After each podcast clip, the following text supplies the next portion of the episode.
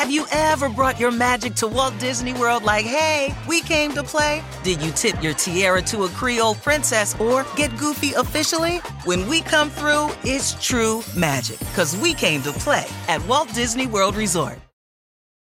You might not think that a few simple words could make you crave McDonald's breakfast sandwiches.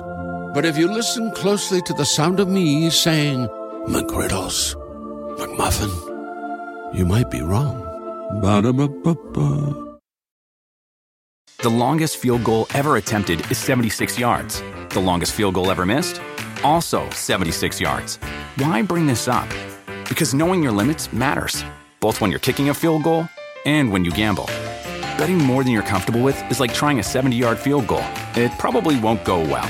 So set a limit when you gamble and stick to it. Want more helpful tips like this? Go to keepitfunohio.com for games, quizzes, and lots of ways to keep your gambling from getting out of hand. You had to deal with damn the Swifties this year. Yeah, yeah. Right? Like, was there, well, tell us about that. Was there ever a moment during the year where you were like, whoa, you know, tell your wife in secret, like, I don't know, this might be too much for us? She sincerely enjoys the game. Yeah. And kind of behind the scenes, she, uh, you know, to fit in, I, I, she didn't even know she was doing this, I don't Yeah, think. But, right. you know, she likes to cook, so she made the offensive lineman these homemade Pop Tarts. Oh. Wow. So it was over. What? Right, it was Taylor over. Swift Yeah. homemade yeah. Pop Tarts? Yeah, so it was over. She knew right where to go. the right to go. You Did get you get one? of Did you- They yeah, flip- it's they got over. the rest of the It's team. over. Right. Did they give you over. You know, she didn't give me one. I'm like, Damn. and the offensive lineman definitely didn't didn't give me one. Yeah, right.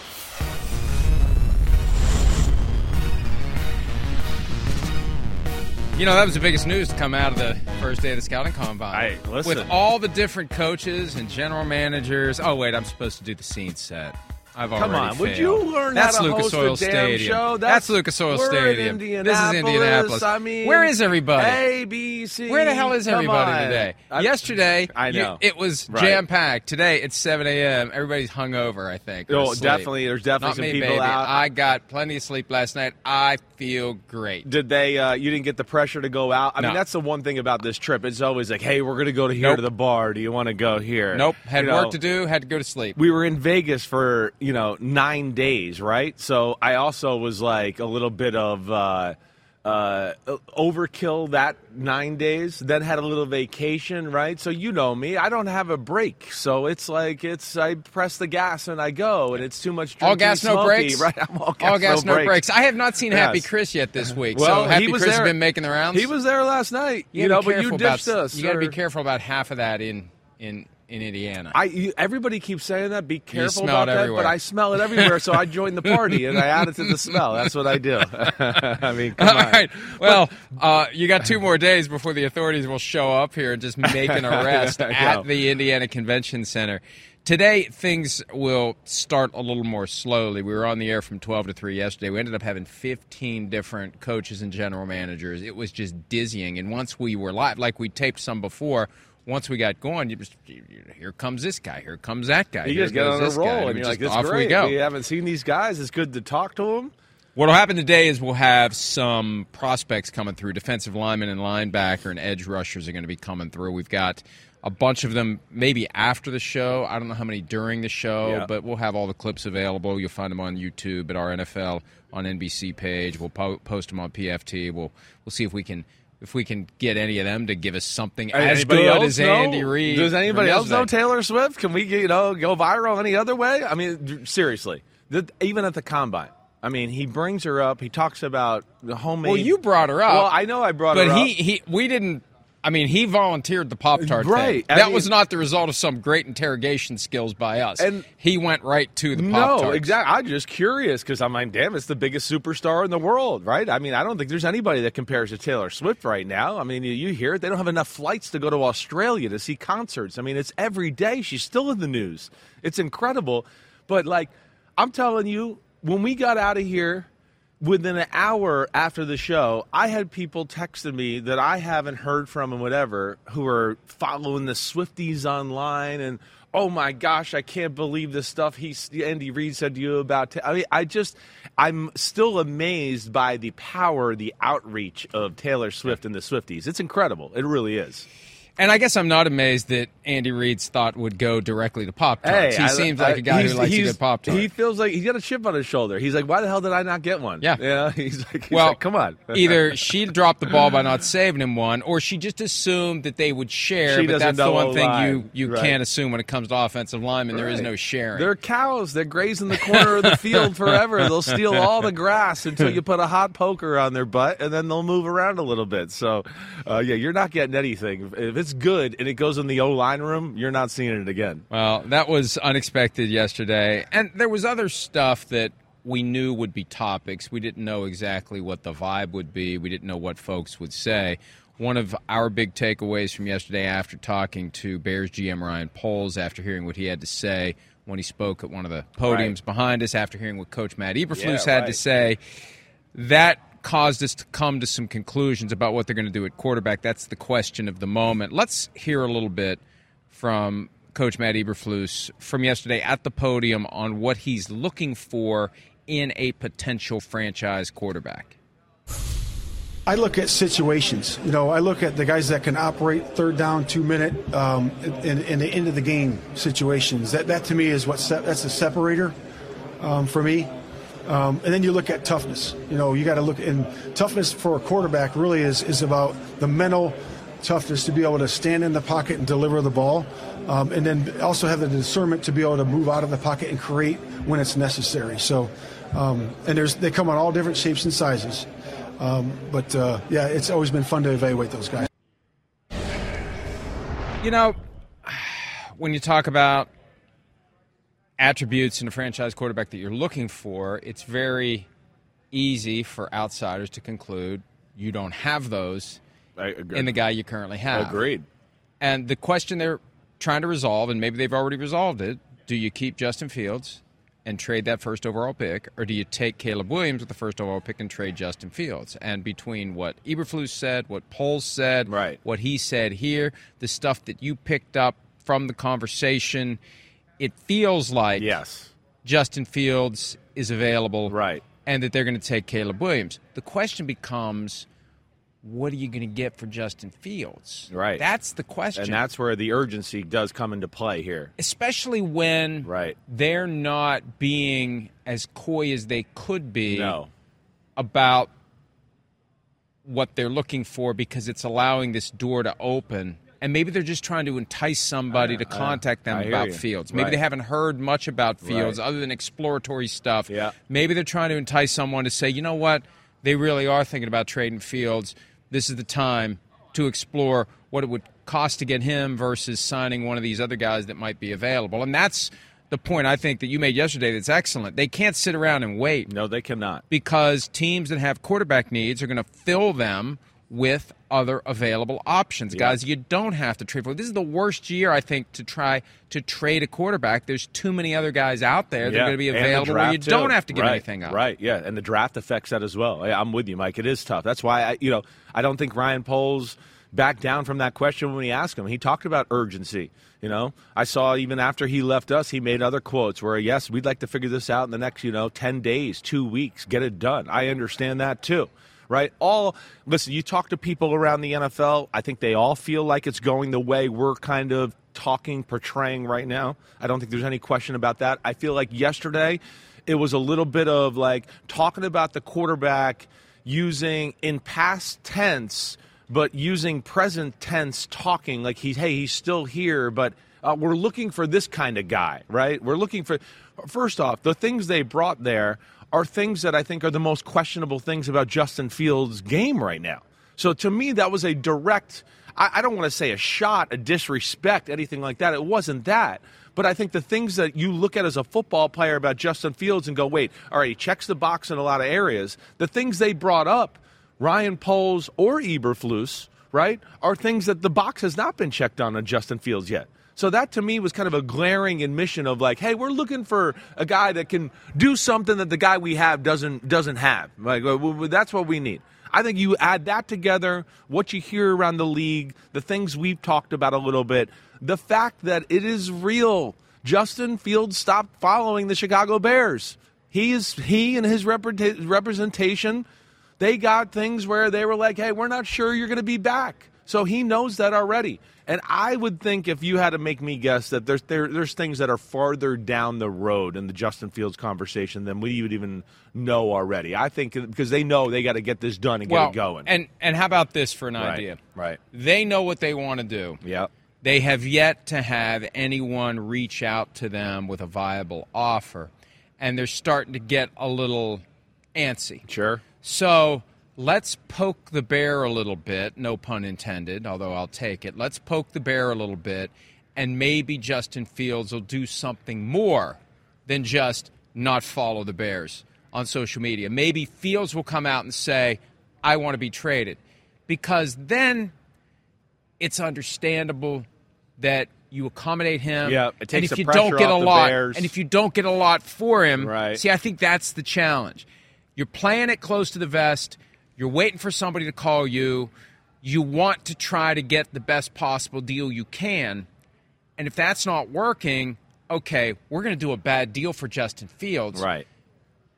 If we do a bad deal under circumstances where everyone's like, whoa, how are they supposed to do a good deal? We don't look bad. I mean, again, I don't want to make it too complicated, but it also feels kind of simple to me. Like we're not getting the offers we want, so maybe we can we can instigate him to say Yeah, sure. trade me, Right. and then we just have to do a bargain basement deal, and no one's going to say you, idiots, you didn't get nearly what you could have gotten for Justin Fields. Does that make I- any sense? Yeah, no, I, I hear what you say. They're trying to move the market here a little bit, get it going, right? You need two teams. to see, if you're Yeah. not going to keep him, and everybody knows you're not going to keep him, Exactly. you need two teams to be jostling to try to get him. Because if it's just one, just sit there and wait. Like like you were saying yesterday, what are you going to do with him? Uh, Right. If in it's late one March. team, right? They're going to Yeah. be like, "What are you going to do? You're going to have Justin Fields and Caleb Williams in the locker room? Uh, tell me how DJ Moore is going to work that one out." And be like, "Oh, wait, Caleb's taking the first reps, but I I vouched for Justin Fields, and there's a bunch of other that that'll divide the locker room." I got So one that- other idea though. Yeah, there's right. one other idea. It's the Josh Rosen approach. Yeah, you hold him until after round one,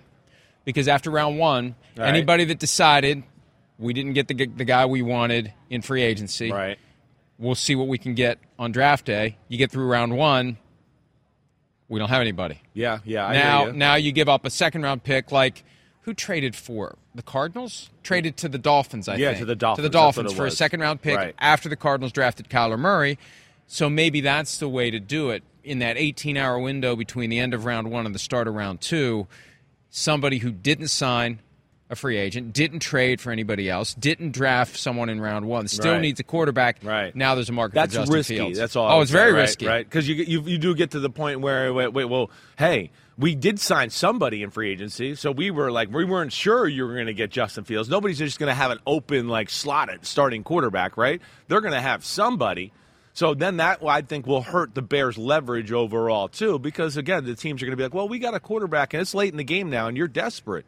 So again, I think back to our our original thing. I think you know what you're sniffing out, what I'm sniffing out, what we're talking about. I think makes the most sense. I think those comments were under the radar pretty strong yesterday. They really were. You know, I know they didn't come out and say it, but from me and years of following football, being a quarterback, knowing coach talk a little bit, those are things that are going. We're looking for a guy that can do the things that a guy we have that doesn't doesn't do. I mean, you look at what they did last year, the year before. Justin Fields end of the game moments, right?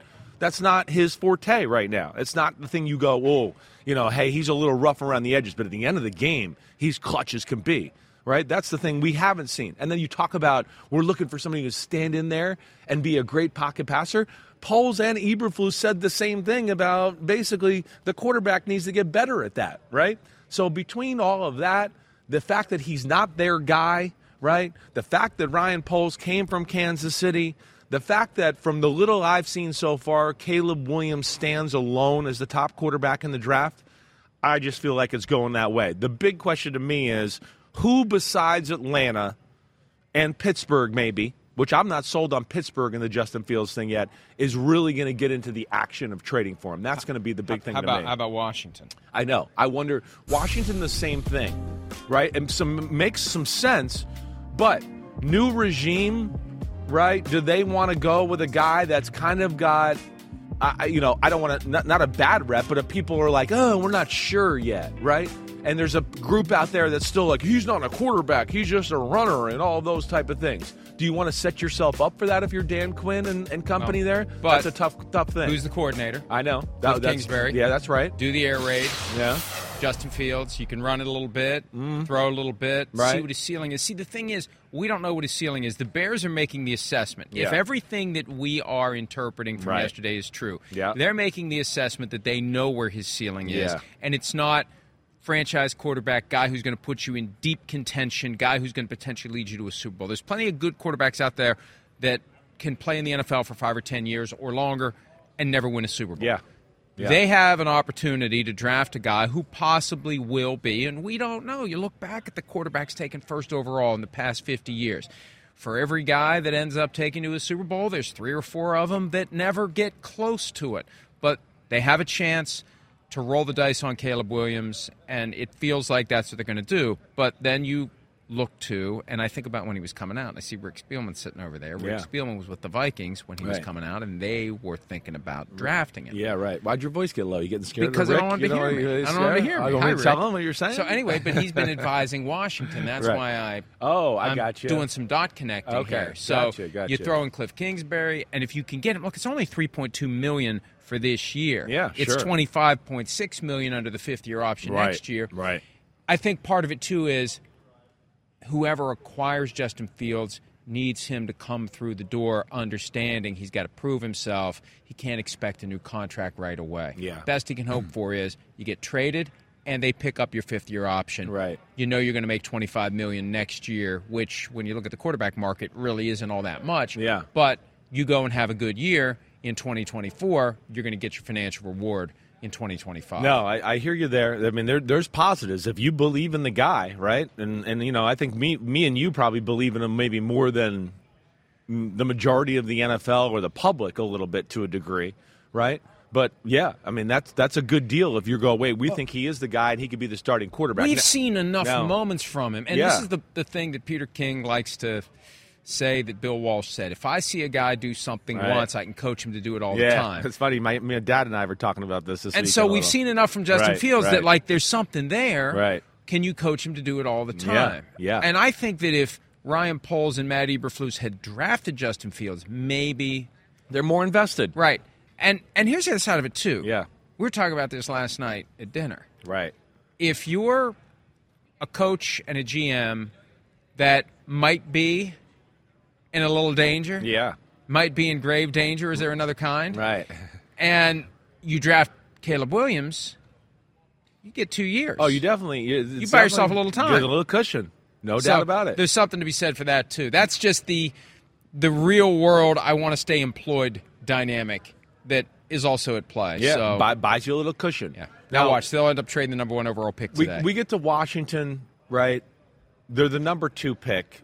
They got the pick of their litter. Yeah. They can do that. They, yeah, right. if they can take Drake Maye, they can take Jayden Daniels, they Exactly. can take, or they can take Marvin Harrison Jr. so uh, you're right. They could do that. You know, I I- I think at the end of the day, they're sitting pretty there though at the quarterback position. They got receivers, right? That's something that you and I talked about a lot during the year. They got some firepower. have Marvin Harrison Jr. No, they don't have Marvin, Marvin Harrison Jr. I understand that, but it's a team that's got a lot of other holes too, as well. Uh, and I just I look at it and go, it's kind of the point you made a few minutes ago. You said, "Well, yeah, Cliff Kingsbury." I just go, Justin Fields. That's that you're gonna Cliff Kingsbury. I, I don't see that. think that works? No, I don't think it does. I mean, again, Cliff Kingsbury, everything is throw the ball, boom, boom, boom, boom, boom, boom. No run the ball. We don't have anything there. I mean, to me, that's not going to be Justin Fields' game. You want to have a little mixture. You want to have Well, but something. Kyler that Murray, I'm there. thinking what Kyler Murray did in Arizona. I- that I, I can see you. Justin Fields Okay. doing some of that. Yeah, yeah. Quick read, get Excuse rid of me, the ball, don't myself. hold on to Yeah, it, don't yeah. have to make a ton of decisions. Right. Just boom, that guy, boom, Right. this guy, boom, that guy. So- and then run sometimes. So we got Washington. You'll, we'll throw in there for the conversation. We, you know, I We had think the. Let's see if they'll put the Pittsburgh, the graphic back up. Pittsburgh, of course. I think we all think they're going to make a move to some degree. The one you come back to, though, is the one at the top of the list. It is Atlanta Falcons. They have a desperate need for the quarterback. They have an offensive to me, personnel set that would fit a little bit more of Justin Fields and what he is. Dominant O line, superstar running back. I can run the ball, he can run the ball, I can fake it to him, I can go that way, we can run boots. We got all these versatile talents, right? And then I think when you couple, hey, he's from the Atlanta area, right? There's that. And then I look at again. I'm gonna, you know, look into Raheem Morris and the comments he made yesterday right? When he says something like, "To we're looking for somebody for the best fit for our city," that to me is a little bit of an inkling of Justin Fields, and there's a lot of reasons that would make sense. Don't take Chris's yeah. word for it right. as if you ever would. Here's Raheem Morris from yesterday talking about what kind of quarterback they are looking for this year. You want to go get the best fit for your people. You want to go get the best fit for your coaches. You want to go get the best fit for our city, and you want to do all those things. Like it, it there's, there's nothing ruled out people are going to read into those words, whatever, yep. however they do those things, and you can't stop that. Yep. You know, obviously, there's people that are from Atlanta. There's people that from around Atlanta. Um, you can name the mileage of how close some of the people are, but you know, you got to do what's best and what's right for your team at the right time, and we won't rule out anything. So that was Raheem Morris with Jonathan he said Jones it yesterday. on two other networks too, and he was more like best fit for our city. So it was a thing he said a few times. Okay. I didn't just see it on CBS Sports. I saw it on ESPN. I saw it one other time too, where it was a totally different segment, and he was They're best fit for out. our city was They're the thing the that out. he kept saying. Right. And see, it's a combination of how do you play it strategically for whatever transaction you're going to make, and letting make letting your fan base Yeah. and and the people who cover your team have an idea which way the wind is blowing. Sure. Some teams don't care about that aspect of it. I don't think the Vikings care about that aspect of it. I think the Falcons clearly, based upon Morris, if he said that more than once, if it wasn't just something he blurted out accidentally, if this was something they deliberately wanted to message, then is it feels or hey, Kirk Cousins. Well, Kirk wife- Cousins has Atlanta- Kirk Cousins' I wife know. is Right. from Alpharetta. Right. Her parents still live there. Right. And you can get Cousins Yeah. without having to give up anything. I hear you. I hear you. They're gonna, yeah, they, you know, they'll have to pay him some, you know, probably a good chunk of change to get him. There's no doubt about that. You know, there is the right, the Zac Robinson, the new OC, of course, from McVay. I'm sure he's heard a ton of stories about how awesome Kirk Cousins is, right? So, just systematically, I do understand that, right? But if you're Raheem Morris, do you want to start off your career with going, hey, we got the 36 year old guy who's got one Achilles tendon and we're going to go with that in year one? I don't know if that's the move He either. does have the second Right. one, but it's just I know, I know. And, and there is a there there is, and it's not just anecdotal. I mean, Yeah. scientifically, when you tear one, you're more susceptible to tearing the other. Yeah, yeah. I- Terrell Suggs those- tore one, Those tore are the things other. that would those are things. Now that that's anecdotal, me. but that's when he did. They Right. said, "Hey, you're more susceptible." Definitely. I mean that that's any of those lower leg injuries, you know, Old man ACL, injury, Achilles, 36, right? Once, you, know, 37. you realize you compromise, things don't turn back on the right way, and all those issues. So, again, I know there's that fit of best fit for our city. But I will again go, yeah, I know Kirk Cousins has some ties there, but it ain't Justin Fields, who also went to Georgia, is from Atlanta. And let's be real, too. He's African American, and that is the African American capital of our country. All right? And I know that when they had an African American quarterback and people were all in it, like Michael Vick, that place was, ne- you've never seen anything like it, right? It was electric right? And it brought the African American fan base out, and that place was hopping. And I know that they would, and that's why Arthur Blank loved Michael Vick and all of that, the energy it created in that city. And I feel like Justin Fields could probably create some of that same energy there in Atlanta as well. I'll say this: in recent Yeah. years, with that new stadium, even with the food that is good and not very expensive, and I loved being at the It Super Bowl. packed. There. I went out at Right. halftime when the Super Bowl was there, and I bought every hot dog I could find because. Are you kidding me? Two dollar hot dogs? Give me every hot dog you have. Anyway, the stadium's empty. I know. It's I know. empty. Right. So they need something that's going to excite and that's going to connect and get people to come to that great facility. They're trying to get another Super Bowl. They want to have a good team. They want Right. to have a place that's vibrant. I think they get more people for the soccer games. Yeah, yeah. Than they do for the Is that right? NFL games. I think they do. jeez. I think they do. I need to look into that, but I think I saw that somewhere. So because I think I saw it somewhere, that's enough for me to just blurt it out. Anyway, um, you mentioned the Steelers too. One thing I picked up last night because Yeah. I was working. Yeah. it, it Yeah, justifies no, the write-off you, for the you, dinner. You had some, you know, you I had a couple heavy you- hitters You, at did dinner. have some heavy hitters. I'm not going to blow up your spot, but you So- ditched us for some heavy hitters. yeah, hitters. yeah, yeah. I wouldn't ditch you ordinarily, but I ditch you for this. But one of the things I picked up last night, The thing about the Steelers not wanting one of these guys is real. Right. As stupid as it sounds, they want to go Kenny Pickett and Mason Rudolph. What the hell? What are they thinking? They're just they're not a team that usually makes those type of aggressive moves. They believe in, hey, we got our guys in house. There's a reason we got them here anyways. Draft, develop. They think they're part of the culture. They don't want to ruffle the feathers that way. A little bit of an old school mindset, I think the Steelers have, right? And they're a team that, you know, I think Mike Tomlin, being a defensive coach, he's seen it done a lot of different ways where he doesn't make it all about the quarterback like we talk about too. He's like, wait, wait, wait, the team's got a lot of issues here, right? And I do think, especially with his success, and this is where I'd go, oh, I wish you'd find an upgrade Mike Mike Tomlin because you know, I think the fact that he can manage so many of these games and they pull these games out of their butt all the time because of his coaching and the physicality they play with. I think he kind of looks at it like, hey, we don't need a superstar. We can get it done in a lot of different ways. But I don't think their team is there yet yeah. to make those type of guys look the way we all want them to look. So I'm with you, and I'm not totally sold on all that. I, am not sure that's not a little posturing too. Part of the conversation was, yeah. but but that's the thing. Yeah. I'm talking to people who are talking to the people who yeah, aren't yeah, posturing. it's like you. this is what we're going to do. Right. Like not, hey, you know, because what what. That's what I believe that they really aren't going to do I, it. I don't and doubt that. If you all. have Russell Wilson, yeah. available, if he's right. truly going to take 1.2 million on a one-year deal, right. stick the Broncos with the rest because the Broncos owe him 39 million fully guaranteed minus the 1.21 how would you not bring in Russell Wilson yeah. instead of Kenny Pickett? At least let him compete. And that gets into the whole Broncos will Russell Wilson be available? You and I firmly believe, and it really is, I'm not going to name names, but like until as recently as late last week, people were saying don't rule out Russell Wilson with the Broncos. Like, are you kidding me? Yeah. yes, rule it out. Yeah. Rule it out. He's not staying in Denver. Payton, He's going to be cut. First of all, Payton's at the point where he's ready to move on to somebody else. And second of all, he's got that $37 million injury guarantee for 2025 that becomes fully guaranteed on March 17. He's never going to agree to delay that, and they're not going to commit another 37 million. That's not what Sean Payton does. Sean Payton has said on this program and elsewhere, when it comes to a team that has made a mistake, you don't double down. Right. You admit it and you move on. Yeah. So they're going to take a big cap hit more next year than this year, but they're moving on from it. That's just the way it goes. So Anyway, let's hear from Sean Payton from yesterday on the timeline of the decision that will be made inevitably about Russell Wilson. Here he is. I expect that we're going to know fairly quickly. I said it's a Super Bowl, but I think more specifically, I think uh, you know, somewhere in the neighborhood next week, we're we're going to. There's a couple factors here. You know, obviously the cap projections came out. Um, we're further down the road with the draft class, uh, obviously the pro free agents. so I would I would anticipate it being uh, you know within the next two weeks. I, I, I, saw this like humorous meme the other day where there was a Bronco fan with a shirt on and there was like eight quarterbacks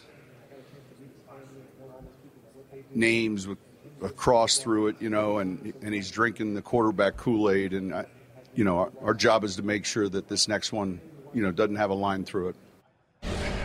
Well, there've been a lot of quarterbacks in Denver since Peyton Manning. When you think about it, it is almost like the Browns yeah. in that classic shirt that went all the way down one column and then into another column. Well, didn't he just say the next one? I mean, didn't he the just next tell one? us? Well, yeah, yeah. yeah, yeah. And look, there's no way. That's a great point. Good catch. There's no way they're keeping Russell Wilson. There's no way in hell. I, I don't see it. And in the point. next couple of weeks, look. Right.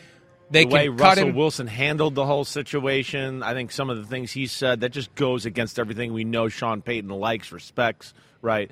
The the play, all of that, and then the money and all those type of things. I think yes, well, I'm with you there. Mischaracterizing things that the Broncos said to Right, him, right. Mischaracterizing the way the NFL he made a handled comment it. about the injury. They wanted me to waive my guarantee, injury guarantee. They never wanted him to give up his No, injury guarantee. right. They wanted him to delay Right. the date on which the injury guarantee becomes a full guarantee because Yeah. they didn't want him to get injured at some point down the stretch in 2023 if you can't pass a physical by the day that that guarantee flips to full move you're back. stuck Right. so they wanted to move it back Right. so if he did get injured He still had the injury protection, but they have more time before it's fully guaranteed. Right. That's what the whole purpose of it was when Yep. it first came up. But it got twisted around, and he talks about it. And a guy who's a Bill Parcells disciple is not going to look kindly on that. And even without that, if Russell Wilson isn't going to agree to delay that contractual term that was put in there for his benefit, he, he- they're going to cut him. Yeah. And the reason why it's going to be the next couple of weeks,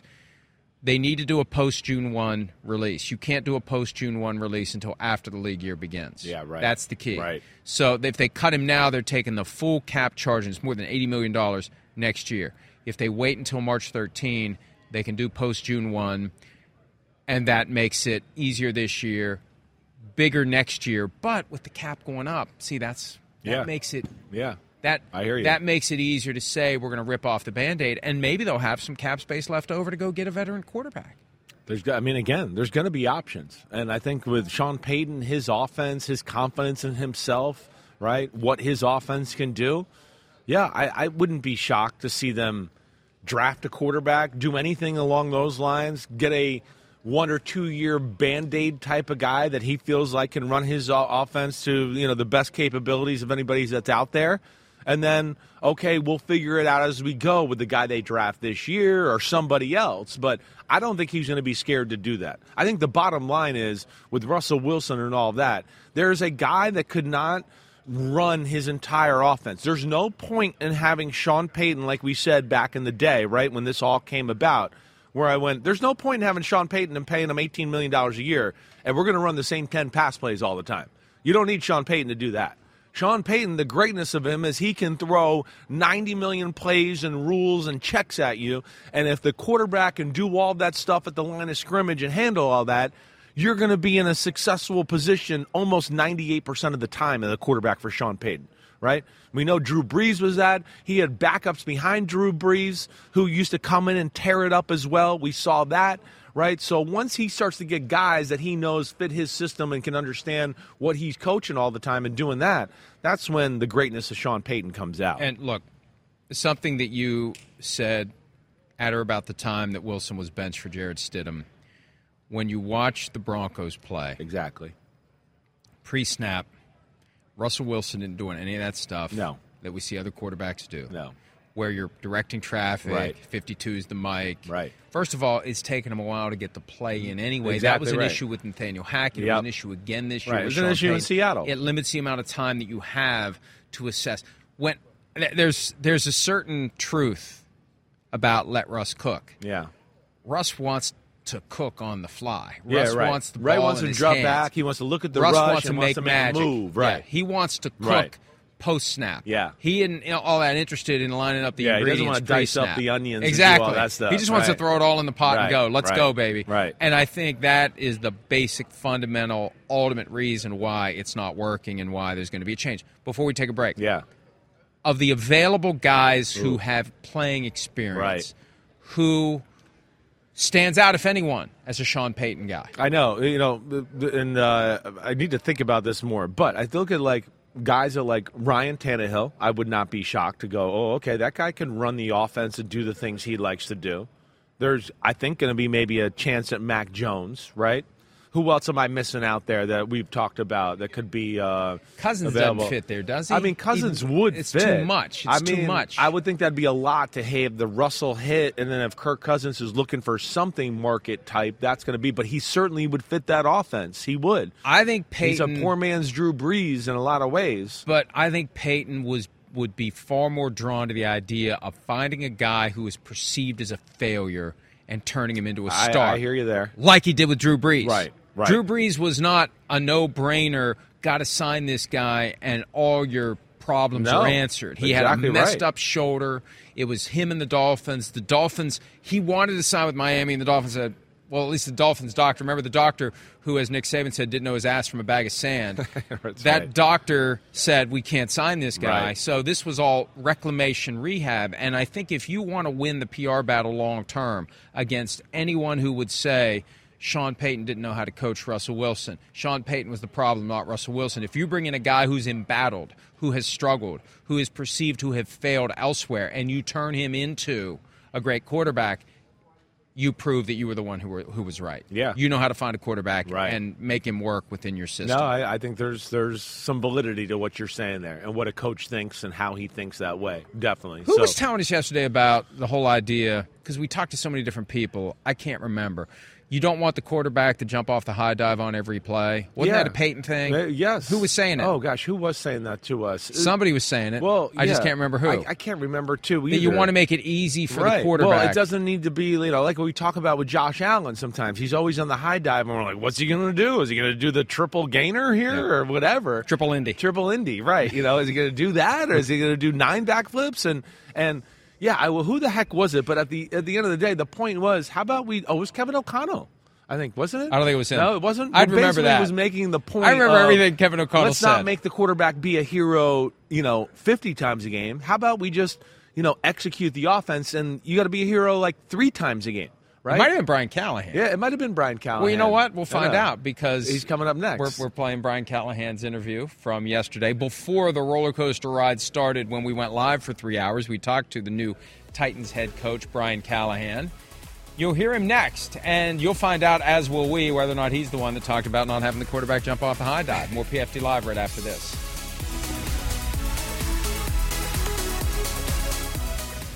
Have you ever brought your magic to Walt Disney World like, hey, we came to play? Did you tip your tiara to a Creole princess or get goofy officially? When we come through, it's true magic, because we came to play at Walt Disney World Resort.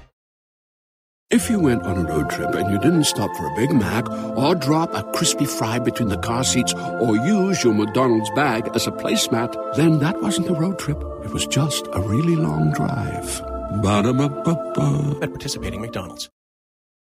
The longest field goal ever attempted is 76 yards. The longest field goal ever missed? Also 76 yards. Why bring this up?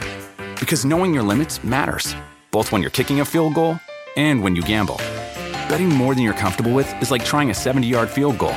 It probably won't go well. So set a limit when you gamble and stick to it. Want more helpful tips like this? Go to keepitfunohio.com for games, quizzes, and lots of ways to keep your gambling from getting out of hand.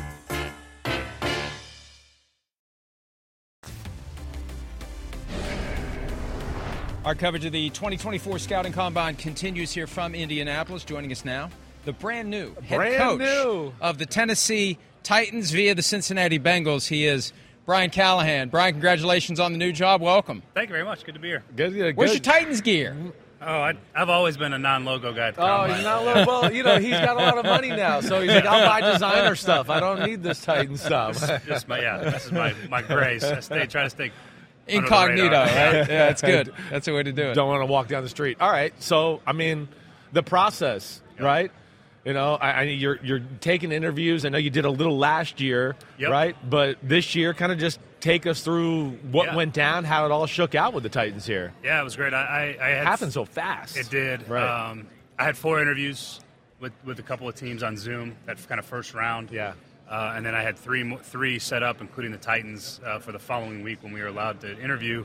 Um, but I had a kind of an immediate connection with with Ran Carthon uh, and and and Amy. Um, just everything about the building felt great. It was a place that I felt like I wanted to be. And then when I got there in person uh, that Monday, uh, it confirmed all the things that I felt. And so it happened really fast. I wanted them, they wanted me, and uh, and it worked out great. You got a young, talented quarterback, Yep. right? Will Levis. I mean, I think we were, we were all We loved him last severely impressed, right? Yes. I, I exceeded my expectations Yeah. coming out in the draft. What do you take from, you know, your Burrow tutelage and everything you went with him and him being a superstar, and you know, apply this to Will Levis now? I've been fortunate to be around a lot of good quarterbacks, Yeah. and so to have the ability to take all those experiences and try to help Will. Um, but I think the most important part for, for Will is that he just is Will. Yeah. And, and I can use a lot of things to help and, and offer advice and things other guys have done, but ultimately it's going to be what, what he's most comfortable with and what he does the best. Um, but man, he's he's competitive, he's tough, he's talented. Uh, I'm excited to work with him. Yeah, what like d- yeah, when you watched film of him, well, what kind of popped to you? Where you're like, oh man, You see his intensity and his energy. right? Um, I think he really wants to be a great player. Uh, he plays really hard. I, I think you felt that team buy into his Yeah. um, his demeanor, his style uh, over the course of the second half of the season, and um, and he's got talent on top of it. I Right. mean, he's got a great he's got great feet. He's a great athlete. Uh, his release is really quick. He, he's accurate. He's got things to improve on, but um, they're all things that are very improvable. Yeah. Brian, one of the issues last year with him, though, was he was a little too energetic. He did a little too much. Mike Vrabel had to try to reel it in a little bit. How do you strike that balance? You come from a place where the quarterback's been injured Yeah. a few times. How do you keep a guy active when it comes to possibly taking off down the field, but also find a way to keep him healthy? be smart. You know, I think it's it's important for for quarterbacks. He's he's a young player, hasn't played a lot yet, but he has to understand that the the franchise rides on his shoulders too. And so, uh, for everyone to have success, he has to be available and has to be playing. And so, there's a time and a place to be smart about what you where you put your body at risk when it's.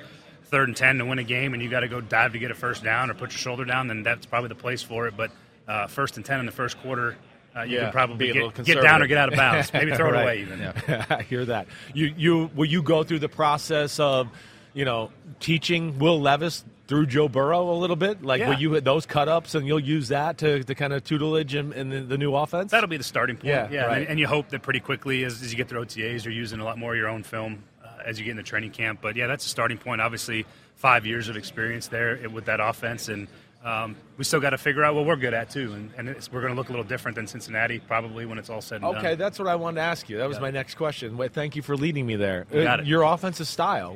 How would you how would you kind of you know say that out loud to all us and our viewers? Yeah, I think that at, ultimately one of the things that Tennessee's been known for over the, its tenure in Nashville has been a toughness and a physicality Yeah, that running the um, ball. has been part of it, and we'll still do that. Obviously, I have a I have a line coach that uh, likes to be physical around the football. Yeah, Um, right. Dad's there. Yeah, but I think there's in today's game you have to be able to pass the ball effectively.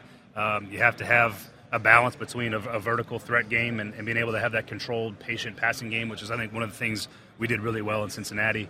Uh, but but there's a mix, and, and I think ultimately when you're talking about good offenses, this in this league, the best ones throw the ball really well, and so we're trying to get to that point. So it'll look Cincinnati-ish, but you're going to have your own spin on it. We will have our own spin, Yeah, and we'll yeah. we'll have what you know. We have different players than we had in Cincinnati, Yeah, and so we, we have to find ways uh, to put those guys in a good spot and, and let them have success. On that point, I heard something last night, and I decided to file it away because I knew I was going to be talking to you today. Derrick Henry. Yeah. Is he part of the future for the Tennessee Titans as he prepares to become a free agent? Yeah, he is a free agent. Um, he's going to probably go through that process. We're still getting through all the free agency plan and process we're going to have. Um, but as I've said before, I, I'm not against good players. Uh, he fits any offense, I think, in the league.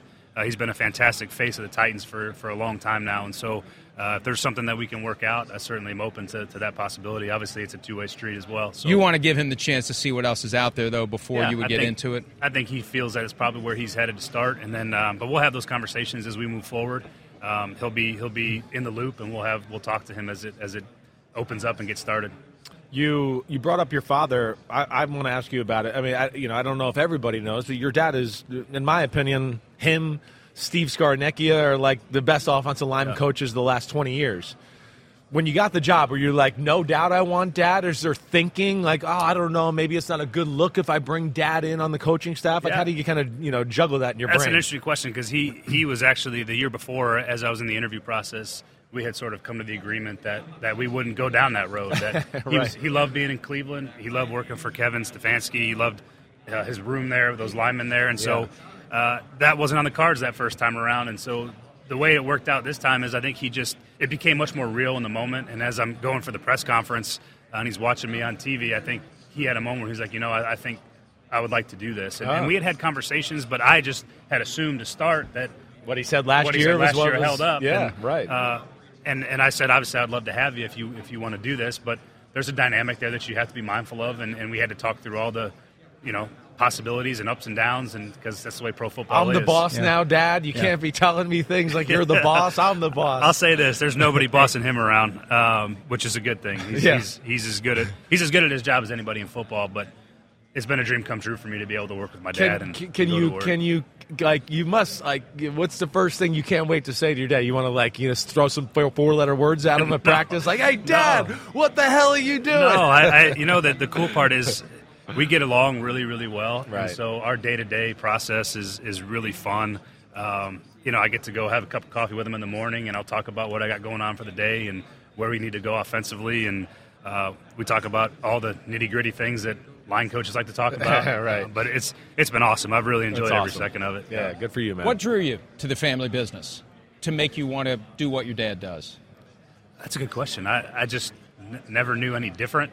Um, when I finished playing, I knew I wanted to be, and I was not a good football player. I was very average, but um, on a good day, I just knew I wanted to be around football because I just I've been around it my whole life, and I GA'd at UCLA for two years, and at the end of that, I, I was going to decide if I wanted to continue coaching or go a different direction. Right. Um, and I just decided that I really got I got bit by the bug. I, I loved it. I love the relationships. I love working with players. I love um, the chess match, the schematics. All those things appealed to me, uh, and really enjoyed it. And so I said, you know, I think this is what I'm going to do. And I told my mom, and she was about ready to disown me, but uh, it's worked out. You're selling yourself short too. Average quarterbacks don't play at UCLA. Yeah, right. They play yeah. at Texas, Yeah. not at UCLA. yeah. So, I was a walk See what on. they got to deal with? Yeah, I get it. I get it. I mean, geez, this guy over here. Some, some do. uh, uh, he- uh, he flustered me now. But um, when you look, when you look, when you do look at your team, right, and and you guys are kind of, I don't want to say rebuild, but you got to retool a little bit. Is there one specific area you look at to go? This has got to improve right here. I think we need to. We just need to keep adding as many good players as we can add, whether it's in free agency or the draft. Try to up the competition at every position, uh, and add guys that can help us score points. I mean, Yeah. obviously, it's been a thing that, Yeah. that you have to score points in the NFL, Right. and there hasn't been enough of those. And so, um, that's my job to do that. And I think I'm really excited about Dennard Wilson, our defensive coordinator, and the staff that we put together on defense. I think they're going to do a great job. Uh, they got great energy, great personality, but uh, the more good players we can add, the better. I Yeah. think it's it's been a competitive team for a long time. Uh, you know, I think they lost seven one score games last year, so it's not like they're far away from being competitive. We just got to keep adding to it. Yeah, yeah. La- la- last thing, I know you got to go, but I, I, got to ask you this just because I'm a fan. We're all a fan of the guy. I mean, Joe Burrow. What's something that we don't know about Joe that makes him so great, or, or the guy he is?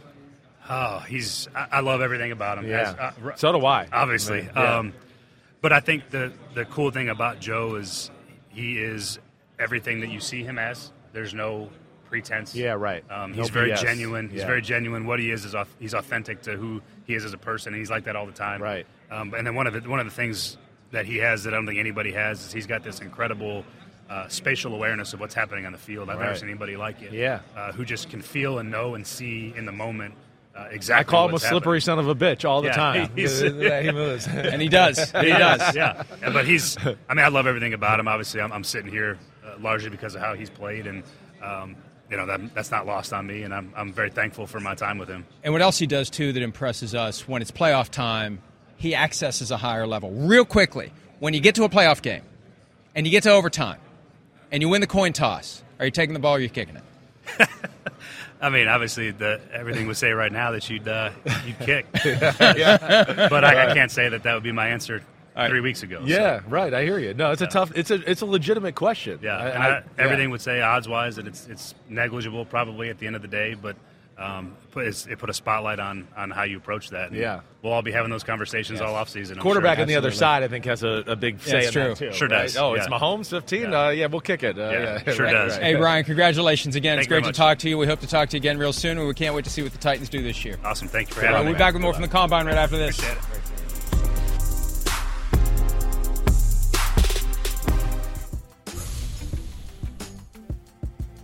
Indiana Convention Center in the background. That is where everything has been happening this week so far. The workouts start at some point. I don't know when because we aren't allowed in Lucas Oil tomorrow, Stadium. right? We are allowed in Indiana Convention Center, and we are here. We're going to have some defensive line, edge rusher, and linebacker prospects coming up in the Some second ballers hour. coming out. I mean, some ballers, some guys that were definitely going to dominate the news cycle here. You know, as far as the first two round, you know, type of defensive end pass rusher. So I'm And- excited to size them up. we don't know what these guys are going to do in the Right. NFL, but there was a time when we're getting ready for the scouting combine, and Chris Jones was one of the prospects. That's and right. Chris Jones had a wardrobe malfunction when he was running Oh, that's right. the 40. Damn. Speaking of ballers coming Right. out. Speaking of Peacock, but but uh, um, I digress. We, we we never know where those stars of tomorrow are going to come from, Right. and when they get into the NFL, it's time to get compensated once you perform. So One thing I'll say with this, just real hit hit on that a little bit, just uh, just real quick before we get to it. The D linemen are one of those where you know you can look at a little bit and the eye test does have some value, right? How so? Well, right. Not that every guy that looks like a freak is always comes in as a freak, but there is something to that, right? Where you just go, "Whoa, he looks different. He's got a chance." But I would say more on the other side, you know. And I'm not going to bring up names.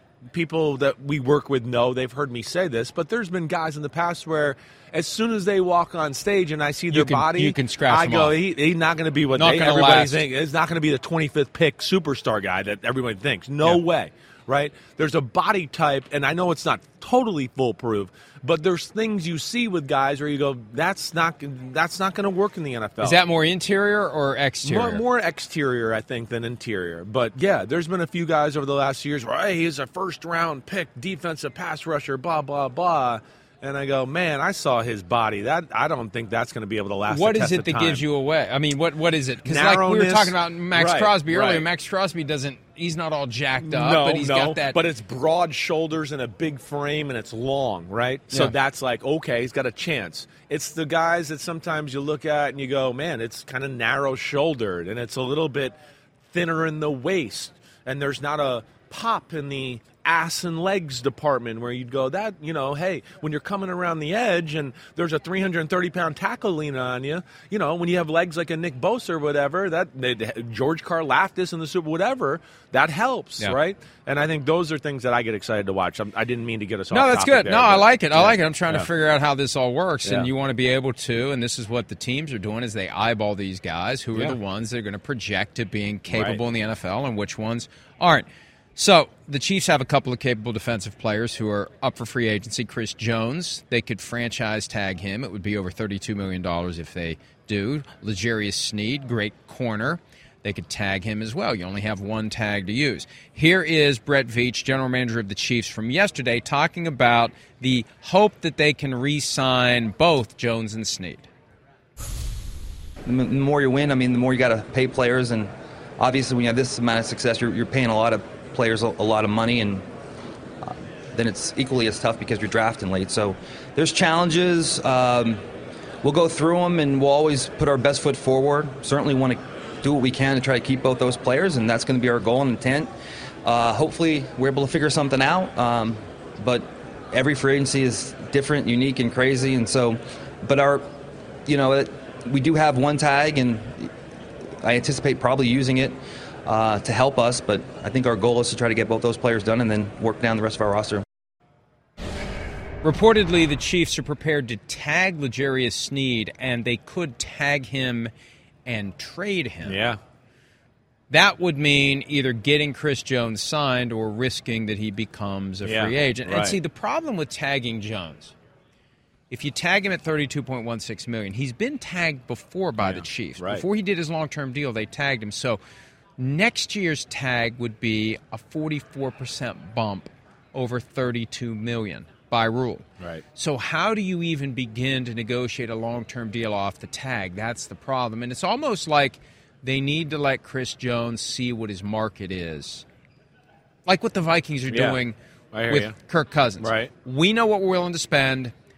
We need you to come to the conclusion that that is the right amount for Yeah. you. And if that means exposing him to free agency and running the risk of someone saying, we're willing to pay this guy a premium just to get him the hell away from the Chiefs, which used to be a thing. Yeah. I remember when there was almost like this unspoken understanding in NFL circles early in the life cycle of free agency to just break up the Cowboys. Yeah, right. Pay whatever you have to pay to get another one of these guys Oh, yeah. off the Oh, yeah, Cowboys. right, right. Let's just end the Cowboys. Yeah. So I think that's the risk they're taking that someone is going to say, okay, we're going to break the bank for Chris Jones, even Yeah. though he's maybe got two. Who knows? I don't want to sell him short. Yeah. Maybe he can play deep into his 30s. There's only so much a human body can take, though, of all the pounding, especially in the interior aspect of it. But if somebody says we are determined to make this guy not a chief, even if it hurts us, we're getting this guy away from the yeah, Chiefs. I, it's it's really a, an interesting topic. I, you know, I think there's a, a lot of different ways it can go. I think the one thing I look at is, you know, I I feel like one, if you're just gonna like finding Chris Jones of the world to me is harder than finding the L'Jarius Sneeds of the world. That would be the first thing I would say. Just to find a 330 pound absolute monster freak in the middle of your defense does not happen a lot. It's not. It's hard, right?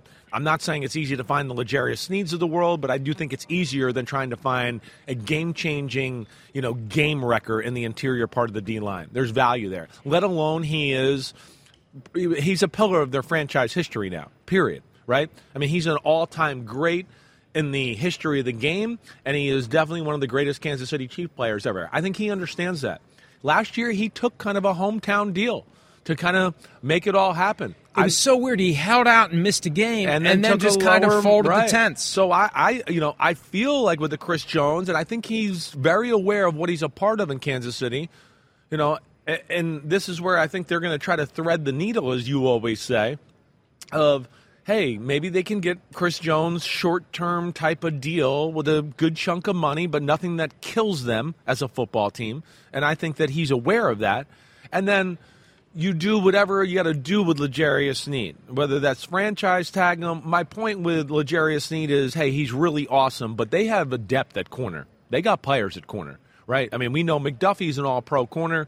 The other two guys they got coming up the ranks here, and this is where Veach and Andy Reid are awesome. Jalen Washington and Joshua Williams, they can play some corner too. So to me, like, there's wiggle room at that position for Kansas City. I guess is what I'm trying to say, as compared to like you lose Chris Jones, I go. Who, who, who the hell can't you putting him. in there? You Who can trade? Tyreek Hill and you can reconfigure your offense. You can't let Chris Jones go and say, "Oh, we'll reconfigure We'll figure our out defense." another monster. We'll play Right. defense differently. Exactly. You need him in the middle, and I think. Right. And remember, after the parade and rally, obviously. The news cycle was dominated by the tragedy there that Yeah. happened right at the end of the rally, but we did eventually play the Chris Jones sound. Yeah, that's right. I'm He saying this year, next year, and the year after. And it made me think they were already down the road toward a three year extension. No, it was just Chris Jones having a little bit of what Travis Kelce was having that day and Yeah, speaking the truth. the ultimate right. truth serum. Right. You know, a few a few, Few beers or a few more. 1942s Yeah, carrying around the start- bottle of 42 like Yeah. Matthew Stafford and the truth comes out. Right. So it's hard once that's out there to walk it back because the Chiefs understand this guy. Look, if you leave Kansas City, Patrick Mahomes is no longer your teammate. Yeah. It's that simple. Yeah. You're not going to be in a position to have these huge games in the Super Bowl to make your legacy, to earn a spot in Canton. If he hasn't already, maybe already has. Yeah, but if you go somewhere else and the team struggles, it makes it harder. Yeah, and don't you there. think it puts more? Pre- I mean, I think there's more pressure on Kansas City around the Chris Jones conversation now because of kind of the things you just said. I mean, he's it's, he's kind of a Hall of Famer now. It's period. It's like that's that's what he is. He's one of the best defensive tackles of our era. He's in fact, other than Aaron Donald, you'd go it's Chris Jones of the last ten years. He's the guy that's been kicking kicking butt around football. You know, I do feel like there'd be more backlash, right? From the Kansas City fan base if Chris Jones goes somewhere and still kicks butt and they have issues as compared to the other scenario of L'Jarius Sneed, right? I think you're right. I, you know what I mean? They're going to be like, "What? We let go one of the greatest players in our franchise history. Look at all the big plays he made in big moments. We're letting him go." I feel like there's more of a political backlash there with Chris Jones than there would be L'Jarius Sneed. And they may be thinking the risk of Sneed going somewhere else and making us look bad isn't as great because you put him in a system that doesn't have that kind of pressure up front from a sure, Jones. you don't have doesn't work. Spags, and we got guys like got talent. And look, the teams have their resources, they have their information, but last night one of the things I picked up at dinner Oh, was look at you, Johnny there's- Investigator. There's Didn't, well, didn't, well, there's a. I'm not saying Yeah. that this definitely is an Right. issue, but if you're going to trade for Legere Sneed, you just better check the medical, especially especially in the knee area. Oh, I got you. You got to check that. Make sure you're okay with Yeah, that. okay. I don't want. I don't want to. I don't want to hurt the player's opportunity to get paid. Yeah. But that's, That's part of what I picked that's up. percolating yeah, that there. there. may be a medical thing. Yeah. And that may be why the Chiefs aren't Yeah, all in on it. all in, Right. and that they're willing to tag and trade. Right. Well- somebody else that'll take him on and and Yeah. and not worry about that potential red flag, so be it. They're a, they're one of the greatest teams we've ever seen. It's hard now to trim the fat, right? Like they say, right? And this is one where we just heard Brett Veach talk about. You know, hey, it's tough. You know, teams want to overpay for our guys. We draft late in the first round. Well, here's a guy that we know is really damn good. Again, I voted for L'Jarius Sneed to be all pro, but at some point you just can't have everybody. Right, and that's why hey, Veach and Andy Reid have been so special. They've drafted well, so they got to kind of believe in that process. They're not going to be able to sign everybody back in free agency that was their own draft pick at one point. And this one, hey, you know, franchise him, tag him, whatever else, and then hey, maybe we get a second round pick for a guy like Jerry Sneed. You know, that's a big boost for a team like Kansas City, who's you know strapped in in that category a little bit. All right, we got to take a break. When we return, it is time to talk to some of the guys who are making their introduction to the NFL, and they are forced to deal with us on the way in. They don't even know what Maybe they will into do in the something NFL, else with their dealing with lives after dealing with us. More PFT Live right after this.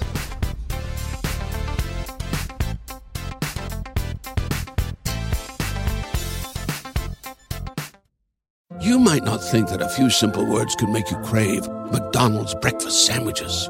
But if you listen closely to the sound of me saying McGriddles, McMuffin, you might be wrong. Ba-da-ba-ba-ba. The longest field goal ever attempted is 76 yards. The longest field goal ever missed? Also 76 yards. Why bring this up? Because knowing your limits matters, both when you're kicking a field goal and when you gamble. Betting more than you're comfortable with is like trying a 70 yard field goal. It probably won't go well. So set a limit when you gamble and stick to it. Want more helpful tips like this? Go to keepitfunohio.com for games, quizzes, and lots of ways to keep your gambling from getting out of hand.